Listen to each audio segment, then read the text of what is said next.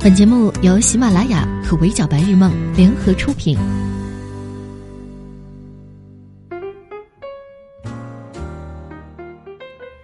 Hello，各位好，欢迎收听 Madam 神侃娱乐圈，我是 Madam 莫咪。由黄渤导演的一出好戏，大家都看了吗？Madam 昨天二刷了一遍，现在还跃跃欲试的准备去三刷。不夸张的说，在近期的院线片当中呢，它是少数能让观众又叫好又叫座的电影之一。豆瓣评分有七点四分，看过影片的观众有将近一半给出了四星好评。热门短评的前三位十分走心，有人说这是一部多人版的《荒岛求生》，通俗易懂，容易代入；有人点名表扬张艺兴演技进步，说这部影片是二零一八华语电影最具勇气的尝试之一。也有人认为这是一出魔幻现实主义，黄渤好在并未受故事的支配，表达出了该有的荒诞和黑暗。他们说的都有道理，那一出好戏讲的到底是一个什么故事呢？在陨石即将撞击地球，国外专家宣布，因此引发的海啸浪潮可能高达一百米的大背景下。由黄渤饰演的欠了一屁股债的穷光蛋小市民马静，携远房修车的小表弟，也就是由张艺兴饰演的小新，卡在最后一分钟赶上了公司出海团建的小黄车。公司员工不幸末日，是因为他们随团携带了坚信陨石没有威胁，充其量只是给地球送个外卖的专家学者史教授。马静不怕末日，是因为他无所谓。本来也不过是一个整日幻想着中彩票，然后还清了欠款，干翻 CEO，迎娶白富美的中年屌丝罢了。他一无所有，也不怕失去，但很快他就改变了主意。刺激的事发生了，在团建路上，马进发现自己托小新刚买的彩票开奖了，他真的中了六千万，梦想当中的事情发生了。更刺激的事情在后面。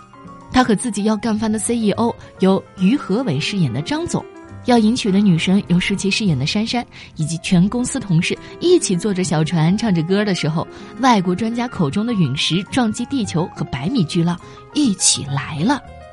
他们连人带船流落荒岛，在经历了一系列让人啼笑皆非的生存磨练之后，终于被路过的游轮救起，回到了文明社会。以上这些是一部分人眼中的一出好戏。他们看到的是黄渤这个称得上成功的喜剧演员转型导演的处女秀，是黄渤和他的半生知己，比如说张艺兴、王迅、于和伟、王宝强、孙红雷、徐峥等一起给大家讲了一个好故事。他们眼中看到的是灾难片，是《荒岛求生记》，更是一出喜剧。那是黄渤和他的老伙计们凑在一起就会自然散发的喜感集合体，以及靠谱的演员和制作团队的加持之下被合理分配的天然笑点。还有一部分观众更在意的是他们流落荒岛之后发生的故事。流落荒岛之前，车内众人是同一个公司的老板、员工、保安、保洁，外带一个公司聘请的司机兼导游小王。小王呢，就是由王宝强饰演的。流落荒岛之后，灾难将他们原有的身份和文明清零，重新洗牌之后，在荒岛上建立了新的社会关系和秩序。最先树立起威信的人是小王，这个前一天还在车上喋喋不休，为了一百块卑躬屈膝、嬉皮笑脸的被雇佣者，同时也是一名退伍军人。他丰富的野外生存经验和较高的武力值。使他带领的团队不至于被饿死，大家有果子可摘，能捕鱼吃，有山洞住，齐心协力为了一件事情：生存。他们进入了原始社会，资源有限，分配不均，吃多少干多少，全是小王一个人说了算。小王变成了王，他膨胀起来，也很快暴露出了不足。他的压寨夫人、左右护法以及他本人都不再劳动。等着坐享其成，过上了土皇帝一般的生活。至于团队的其他人，身份则类似奴隶，不服的话就会从劳动变成劳动改造。时间一长，不满的人就多了。他们中的代表人物是公司老板张总，身价六个亿，公司刚上市的张总，最初得知世界可能毁灭之后，就把钱当纸撒了一回。现在温饱问题解决了。他的心思也活络起来。作为商人，作为出色的管理者，这个世俗意义中的人上人，怎么可能甘心听候小王的差遣呢？走出山洞之后，张总发现了岛上还有一艘巨大的游轮残骸。虽然整个倾覆，不可能再出海，但好歹船上干净整洁，物资俱全。不甘心过原始人生活，想活得稍微体面一点的人，跟着张总走了。他们住在船上，有了初步自由。张总用两副扑克牌衡量价值，重新建立了秩序。他不强迫大家劳动，但你想吃饭或者得到别的什么。要么以物换物，要么拿扑克牌来换。扑克牌就是货币，货币的产生意味着他们进入了商业社会。商业社会里，货币发行者拥有绝对的话语权。张总很熟悉这一套。为了巩固资本家的权威，两副扑克牌出现了四个红桃 A，很快就货币超发，荒岛上也通货膨胀了。马进不服，这太不公平了吧？这都沦落荒岛了，我怎么还得给你打工？张总说：“你原来在外面不也是给我打工吗？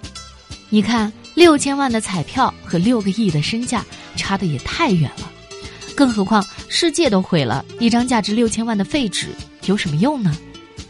用还是有一点的，它最大的用处是让马竞有了梦想。所有人都认为末日来了，世界完蛋了，可在彩票兑奖期限的九十天内。”马竞一天都没有白过，他每天都想着如何离开荒岛，如何回到城市，如何把这张彩票换成实实在在的六千万。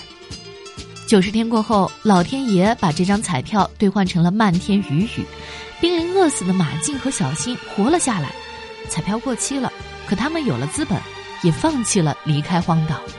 小新有技术，他修好了手机，制造了简易的发电机和电影院。而马进有梦想，有口才，他告诉大家，努力的活下来是为了去更远的地方。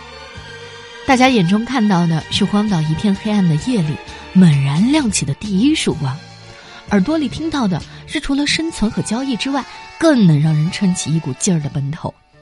落在心里的是能让人在瞬间重燃热血的东西，那是梦想。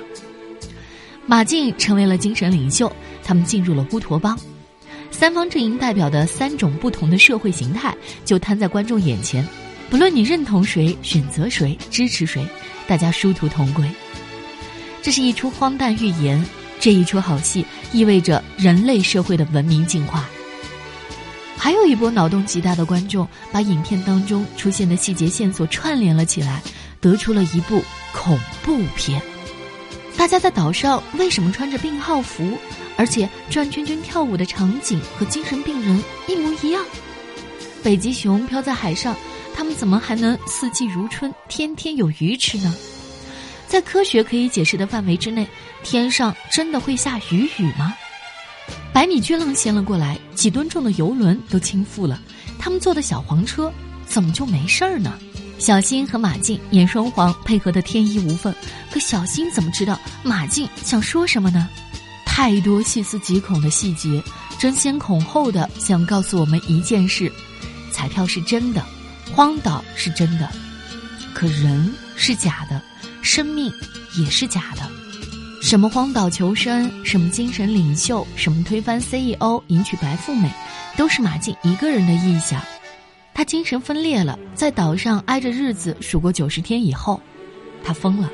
而那只不断出现的蜥蜴。其实是在吃着众人腐烂的尸身。不瞒大家说，，Madam 看这段恐怖分析，看到毛骨悚然，鸡皮疙瘩都立起来了，也想不出什么反对的理由。更要命的是，我去二刷的时候，甚至觉得他们说的好有道理。会不会是我们想多了，对电影过度解读了呢？完全没有。我们来看看黄渤他是怎么说的。有人问道：“通过电影，你想传递给观众的是什么？”黄渤答：“没想传递什么，不能把血抹到观众脸上。看这种寓言体的东西，你当它是普通电影，你就能得到普通的电影。回去以后好好想想，也能琢磨出一点值得思考的东西。还有很多好玩的地方，多看看，可能就会感觉出恐怖。这说明什么？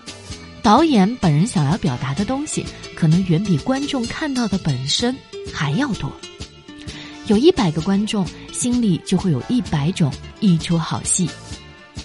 Madam 列出的这三出好戏，可能仅仅是冰山一角。如果去二刷、三刷，我们很可能会得到更多的、更加不同的观影体验。众生百态，戏如人生。你是什么样的人，就会从什么角度去观影，也会得出相应的解读。这是一部能够充分自洽的电影。大家看到的都是同样的剧情，它自然不会变，会变的只有人心。一出好戏，是真真正正的，一出好戏。